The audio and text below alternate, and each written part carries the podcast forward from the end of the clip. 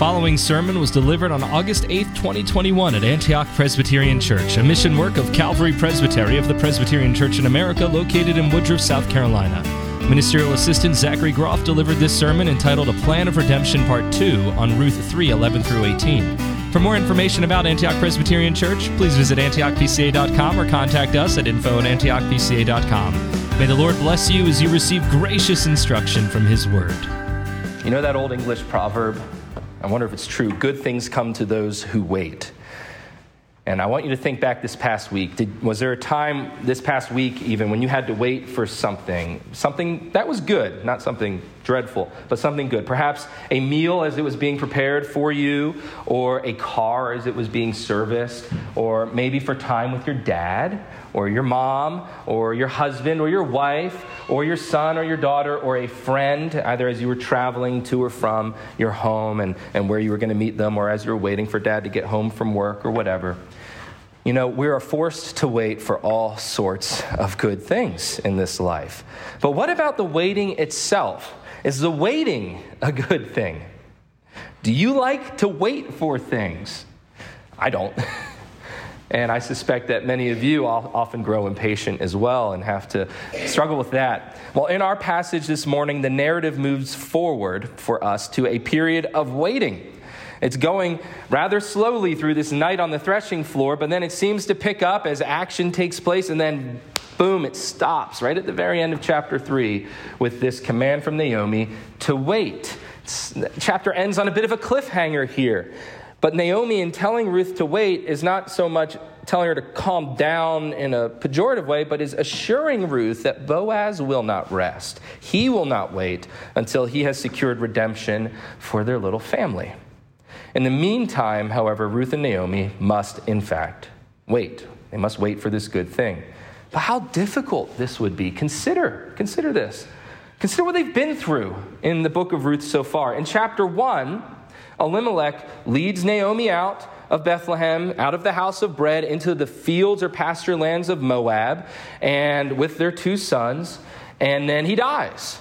Naomi's bereft of her husband, but the sons they marry Moabite women. They don't have any children, and then those two men die 10 years later. And so Naomi has lost a husband, both of her sons, and she's left with two widow women in her care.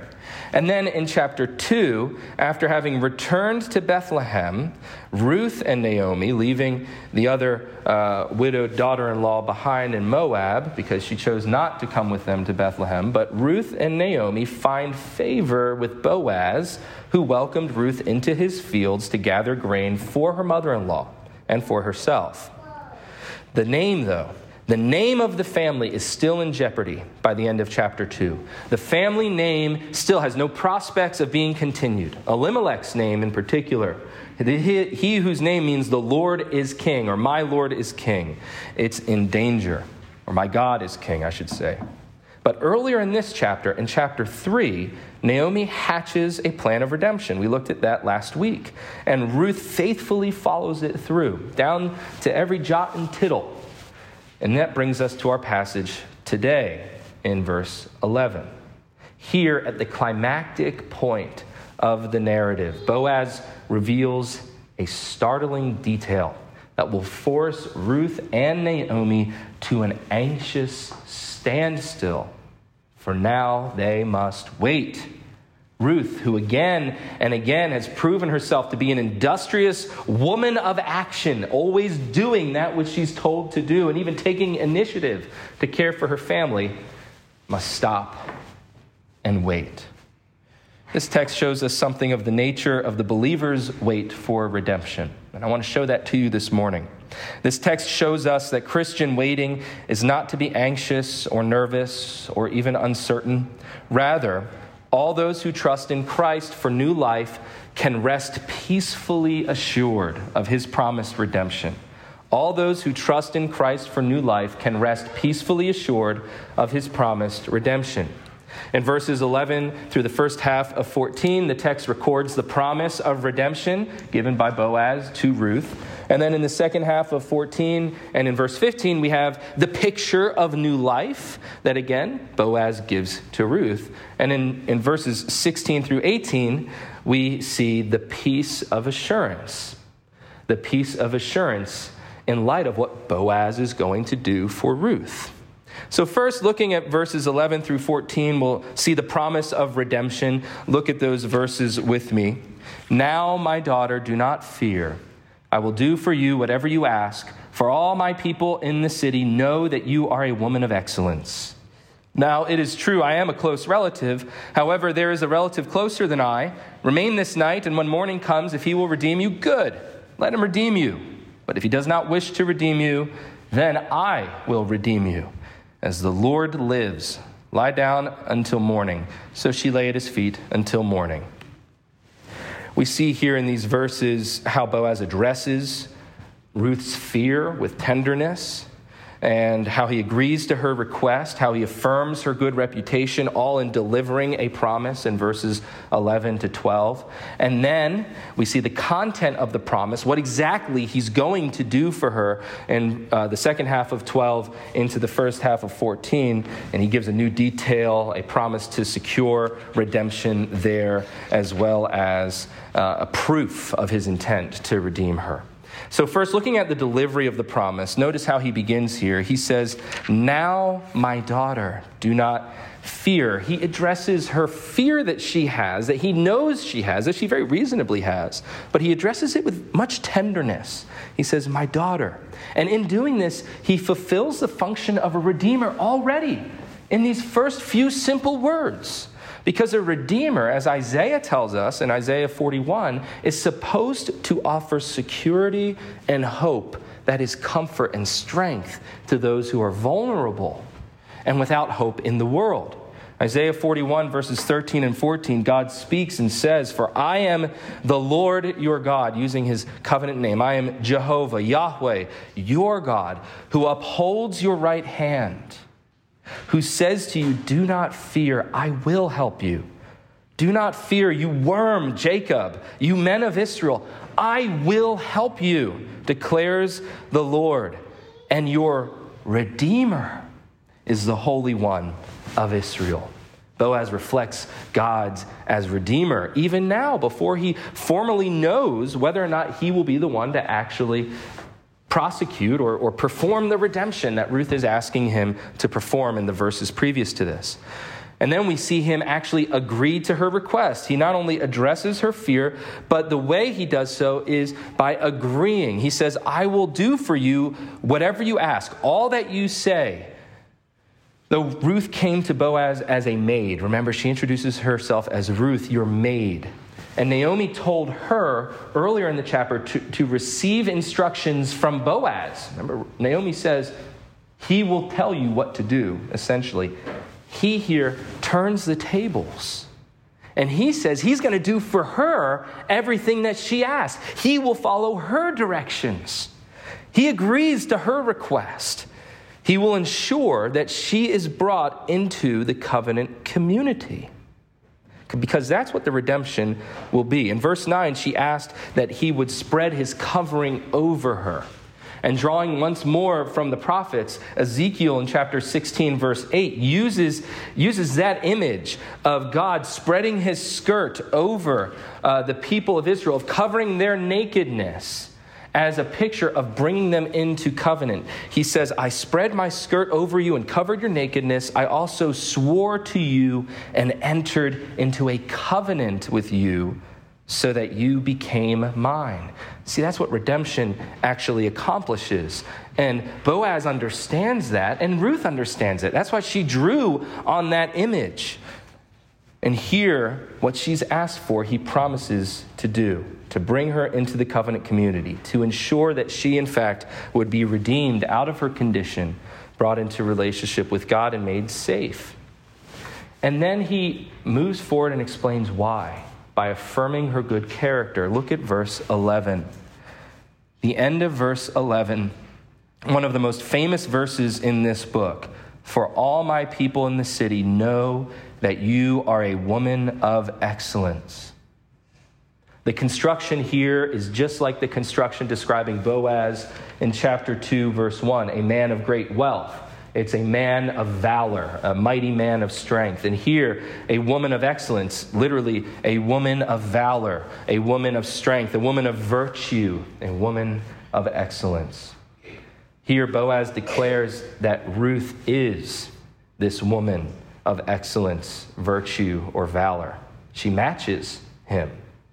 By referencing his townspeople, all the people, all my people in the city, literally those who sit or pass by and through the gate of the city. He's affirming her good reputation in the town, and he's expanding the setting of this little encounter, not a romantic tryst or rendezvous on a threshing floor, but something of great public and social importance in Bethlehem. He expands that context out of the threshing floor into the whole city, as it were, into the whole town. Everyone knows what Ruth is like. Everyone knows she's a woman of excellence. But what's really important at this point is not so much what the people think, but how Boaz will act on the fact that Ruth is an excellent woman. Proverbs 12:4 says a woman of excellence, it's the same exact phrase, a woman of excellence is the crown of her husband. Proverbs 31:10, a woman of excellence who can find for her worth is far above jewels. This foreign woman who came out of Moab to Bethlehem with nothing as a needy beggar. And now she's recognized as the kind of woman any Bethlehemite man should want to marry. She is an excellent woman, a woman of excellence. How has she done this? Not by hobnobbing with the rich and the powerful, not by social graces or even beauty or poise. None of that is mentioned of her. What we're told about her up to this point, what we know that Boaz knows that makes her a woman of excellence, is the demonstration of her love and loyalty for Naomi and for Naomi's family. And so Boaz, who referenced her as a girl in verse in chapter 2 verse 5 and then as my daughter at a couple of points, now puts upon her this title, woman of excellence in chapter 3, verse 11. There's a reason this verse is one of the most famous of the book. It is deeply significant as we see the transformation, perhaps not so much of Ruth's character as of her status, of what's happening to her. Now, this should bring to mind our own change of status when we come to God. We come to Him with nothing to offer, but when we come in faith, boldly approaching the Father through the righteousness of Christ the Son, we will be received as a righteous man. And as in James 5:16, our prayers can accomplish much. He will hear our prayers and our requests, and he will answer them insofar as they are in the name and according to the will of Jesus Christ, his Son. That's pictured for us here with Ruth. And those who would enter into covenant with God, who would have new life by his Spirit, must come boldly on the basis of Christ's righteousness. And he will reward you when you diligently seek after him thereby. So we see the delivery of the promise is very significant here in verses 11 and 12, but then the content of the promise is fleshed out, and we see things get a little complicated. First, Boaz gives a new detail at the end of verse 12. He says, However, there is a relative closer than I. There is a kinsman redeemer closer than I. What's going on? What is going on with Boaz?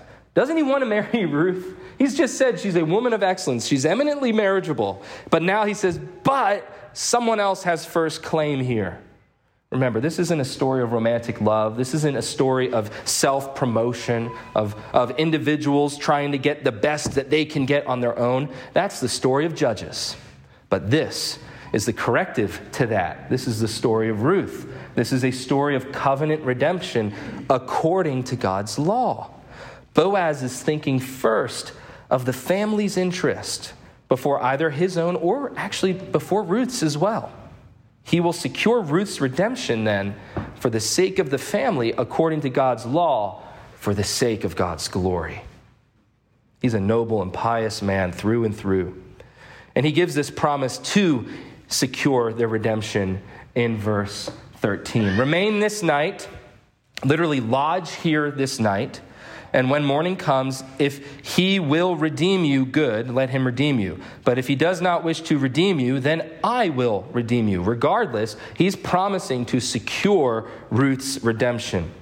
The word redeem, it occurs over and over again. And the word itself is uh, smashed up with, it's compounded, it's attached to the personal pronoun you, uh, the feminine you for Ruth. And so the focus is on redeeming Ruth, redeeming Ruth, redeeming Ruth. And we've been talking a lot about redemption in this series through the book of Ruth. Like I said earlier, I named this series The Search for a Redeemer. And I was thinking this week that last week, when I was putting forward Naomi's plan of redemption, I failed to actually define what I meant by redemption. And there might be some here who don't know exactly what that means because it's kind of a, an insider speak. It's a, it's a Christian word that we use a lot, but maybe don't reflect on as much as we should. So, what does redemption mean? Well, if you read B.B. Warfield, and I think he's right about this, the core idea in redemption is the idea of buying something of making a purchase. Uh, in the early church, in particular, the word ransom would be used a bit more frequently. And then redemption really comes into our use as it is during the Reformation era, but appropriately so. And so, what Boaz is doing here is he's promising to make a purchase, to incur a cost to himself if the one who's closer in the order of redeeming Ruth isn't willing to bear that cost, isn't willing to make that purchase. That's very important to understand about the dynamic here. Boaz is promising here to secure someone, either this other relative or himself, who is willing to pay a cost to do for Ruth what she has asked. However, in Boaz's case, he's promising both to marry Ruth and to redeem her. Two distinct but intertwined activities. Um, they're distinct, but they're inextricably related in this case. We'll flesh that out more when we look at chapter 4. And so that's what Boaz promises to do. That's the content of his promise. But then he gives proof of his intent to redeem Ruth, or at least to secure her redemption. Look at the end of verse 13. He says, um, Lie down uh, until morning. He directs her to lie down, just as he's already instructed her to lodge there at the threshing floor, so that she wouldn't be in danger in the night. He doesn't send her away right away. Uh, she's to stay there until the morning. And so she lay down at his feet until morning. And so she obeyed him. Why is this detail important to us? Well, I believe that it does give us proof that Boaz intends to fulfill all that he's promised to do here. But there's a contrast between night and day that the narrator makes a big point of here in the text. And this contrast between night and day, of the danger of the night, and then, you know, the safety that comes with morning light, that's something that crops up again and again in the Old Testament.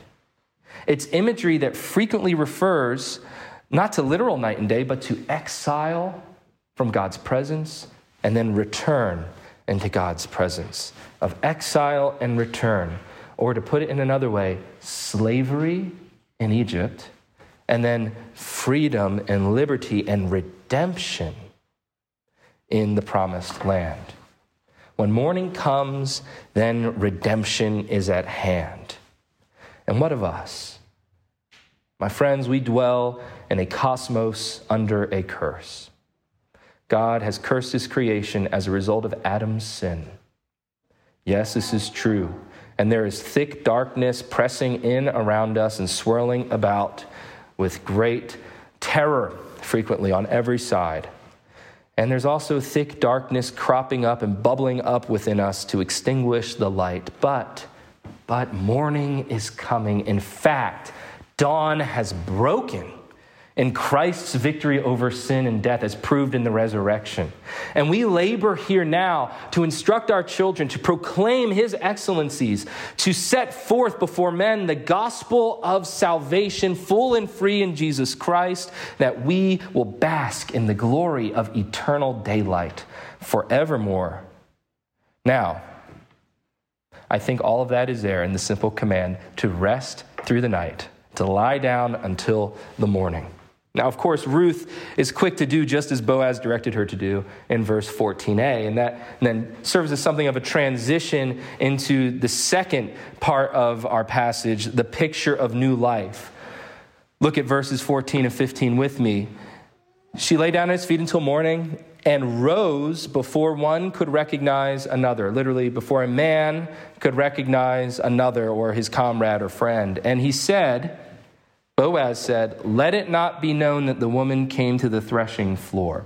Again, he said then to her, Give me the cloak that is on you and hold it. So she held it, and he measured six measures of barley and laid it on her. Then she went into the city, as our text says, but I'm going to explain. I think it would be more appropriate to read it as, Then he went into the city. And um, that, that is a, a footnote there in the New American Standard Bible. And I'll explain that when we get to it. So, anyway, the point here, though, in verses 14 and 15 is that we're given a picture of new life. A picture here with this giving of barley from Boaz to Ruth after Ruth arises in his care. She arises in Boaz's care. She gets up uh, before uh, morning light really uh, gets to the point where one can recognize another. And then here at the end of verse 14, when he says, Let it not be known that the woman came to the threshing floor, the Hebrew makes it clear he's speaking to another man. He's using uh, the masculine imperative, let it not be known. He's not speaking to Ruth. Some commentators think that he's speaking to Ruth, but I think it's clear he's speaking to a man. But there's no one else there at the threshing floor, so who's, who's he talking to? He's talking to himself. We're given a picture of his thought, a record of what he's thinking. Let it not be known that the woman came to the threshing floor. He has been thinking perhaps all night maybe he didn't go back to sleep thinking through what is he going to do to make sure she gets back safely without any damage to her reputation without any assault along the road thinking okay how, what am i going to do for that and then thinking through what am i going to do tomorrow to secure her redemption how am I going to make sure I see the particular man that he had in mind who's a nearer kinsman? And, and how am I going to, to basically negotiate with him, argue with him, and secure Ruth's redemption uh, in a way that's most advantageous to Ruth and perhaps even to Naomi? And so we're given here an idea of the, of the real setting that she's waking up in safety in Boaz's care and concern for her. And then he gives her in verse 15 a token of life. He said, Give me the cloak or the garment, the shawl, the, the outer uh, garment that is on you, and hold it. So she held it, and he measured six barleys, or six measures of barley, and laid it on her. Then she went into the city, or he went into the city. This gift of barley, some people think it's six little barley stalks, and so it's a symbolic gift. Other people think that he's loading her up with three big scoop or six big scoops of barley, and so she'd be waddling out of there with a big lump in front of her. Either way, I think that this is a picture of what's going to happen in chapter four. That she's going to bear a son to him that she will bear offspring, and this offspring will be a great blessing. And the language is so interesting as, as we anticipate the birth of Obed at the end of the story. We're told that Boaz lays the barley into her garment upon her. And then later on, we're told that Obed is laid upon Naomi. It's the same word. And so the narrator here, who's telling the story, who put this together, is masterfully foreshadowing that which is coming, this great promise of new life. It's a token of life Boaz gives, and that token is then shown forth in Obed's birth later on. And then at the end of verse 15, as I said, I believe it's describing Boaz going into town, not Ruth. Then he went into the city. I believe that's more likely not, because, not just because I prefer what's called the Masoretic text, though I generally do prefer that text, but also if, if we don't have that detail, then we don't really have a transition from the threshing floor to the city for Boaz. And we kind of need that. And it also shows us that he is taking the initiative and getting right to it. But regardless, whatever your textual preference is, whether you think it said he went or she went, it doesn't really affect the ultimate meaning of the text. It it, there's no way of understanding it as them going together. They go separately to their various places Ruth to Naomi's house, Boaz to the city. The point is, though, that Boaz is prompt in pursuing a solution for Ruth's plight. Before the sun even uh, crests over the horizon, he's going off on his errand to do what he promised to do. And then in verses 16 to 18, having seen this picture of new life, uh, having seen Boaz's commitment to Ruth, his covenant loyalty now, as he's on the move to take action, and having seen before that um, the, the promise of redemption that he gave, we now are given a picture of the peace of assurance in verses 16 to 18. Look at it with me. When she came to her mother in law, she said, How did it go, my daughter? Or literally, Who are you, my daughter? And she told her all that the man had done for her. She said, These six measures of barley he gave to me, for he said, Do not go to your mother in law empty handed. And then she said, Wait, literally, sit still, my daughter, till you know how the matter turns out, or the matter falls out. For the man will not rest until he has settled it today. We're given here a picture of the peace of assurance, as I said.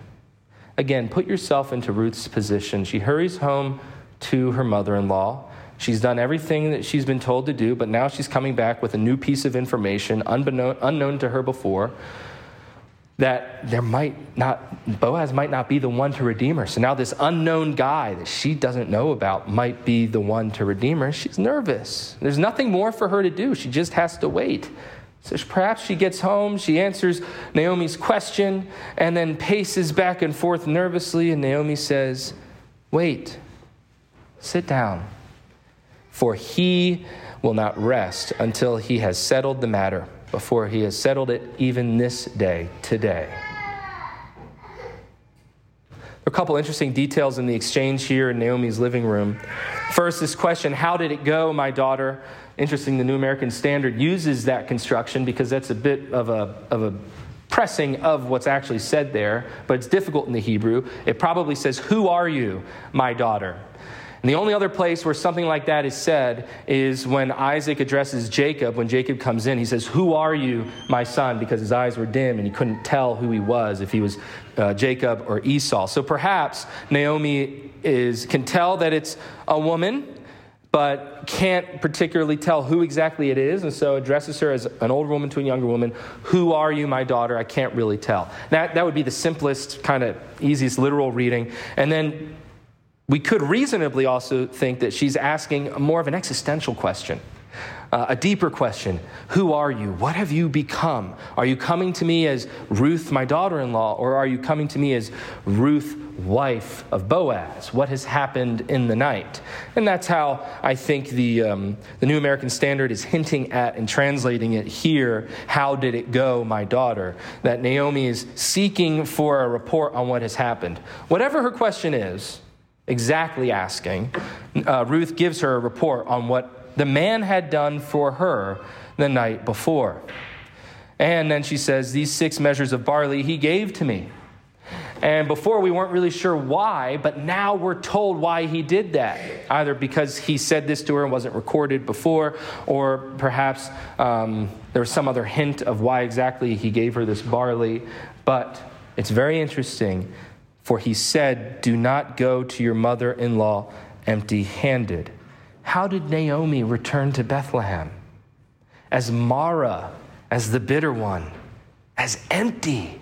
And now Ruth comes to her, and consider all the food they've been getting this whole harvest. But in this gesture of a little bit or a lot of it of barley, Naomi is no longer empty.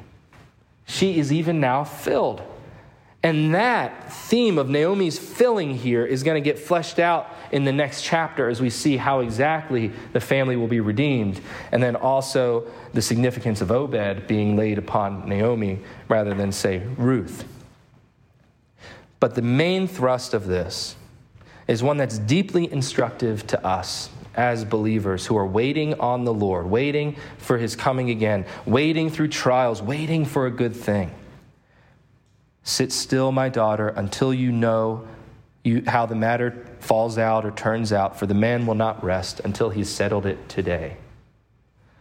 All those who come to Christ in faith are to receive him as Savior. That's very popular in American evangelicalism. Have you received Jesus Christ into your heart? But what is not quite as frequently mentioned is that in and by faith we are to rest upon him alone for salvation. That we rest upon him. Does that mean that we're slothful in good works? No, by no means. But it means that when we come to Christ, we receive him as Savior and Lord, and we rest upon him as Savior and, and Lord. Our spiritual anxiety should fall off as we cast ourselves, throw ourselves into his care. The Puritans used to put it, and Dr. Pipa puts it like this a lot, and I really appreciate the image rolling yourself upon the Lord Jesus. And it's a picture of when you get home after a hard day's work, you cross the threshold into your house, and your couch is there, or perhaps you go into your bedroom and you just throw yourself onto the couch or the bed and you rest. I got home yesterday driving home from Cape Canaveral in Florida. It's like a seven and a half or eight hour drive or whatever it was with stops and I just wanted to throw myself on the couch. But there's a lot of people who live in my house, so someone was sitting on the couch. So I threw myself down on the beanbag chair instead. That was almost as good. And that's the picture that I'm putting before you now is when you come to the Lord Jesus Christ, rest upon him. It's a very comfortable couch, so to speak. He's good, he's tender, he's loving, and he's at work. He's at work on our behalf. We do all that we can. We're called to work and to labor, yes, but we're also called to rest, to enter into his rest. Are you resting in the Lord Jesus Christ this morning? When we come to the table, are we coming on our own merits? Are we coming because of the effectiveness of our own efforts to please God? No, we're coming for rest to grow in grace and to be assured of his love for us as the elements are, are displayed before us his body and his blood in the bread and the wine, broken and poured out for us. That we would no longer live lives of anxious worry and frenetic activity and, and nervousness, but rather that we would rest upon Him alone. If you're lacking in that rest, sensed as well as given, then pray, Oh Lord, give me a fuller sense, a deeper realization, a truer sense, one that complies with reality of what it is you've done, of the rest that you've won for me. And you know, God's at work. That even as we pass through this dark night of this world, yet He is working and, and arranging things by His providence, day in and day out, hour by hour, for our good and His glory. And so, even as we go about our work, we can do so restfully, knowing that He will, will bring success to all of our weak and measly little efforts to advance the kingdom. It's difficult to wait, isn't it? Even to wait for a good thing. Sometimes we wait in dread for something that we expect to be bad. But when we're waiting for something good that we can be sure of, that will be delivered to us, we can wait restfully. We can wait restfully. And this text shows us that all those then who trust in Christ for new life can rest peacefully assured of his promised redemption. Naomi and Ruth, here at the end of this story, are to trust Boaz for the continuation of the family name, for new life after the death of Elimelech, Mahlon, and Chilion. And in that waiting for a good thing from Boaz, who promises to secure redemption for them, they can do, though, with peaceful assurance of his promised redemption. We've seen the delivery of the promise in Boaz's words, how he addresses and, and delivers, how he delivers this promise, and then also what exactly it entails. We've seen as well the, um, the content of the promise and also a picture of new life flowing out of that promise. But then, I think most beautifully to us, the peace of assurance. These these gentle words, these comforting words of Naomi to her daughter. And may they be words on our minds, even as we come to the table, but certainly as we go through this coming week and coming months. Sit still, wait, my daughter, until you know how the matter turns out, for the man will not rest until he has settled it today. Let us pray. Thank you for listening to this sermon from Antioch Presbyterian Church. We are located in the historic Cashville community of Woodruff, South Carolina, near the intersection of South Carolina Highways 101 and 417. For more information about Antioch Presbyterian Church, please visit antiochpca.com.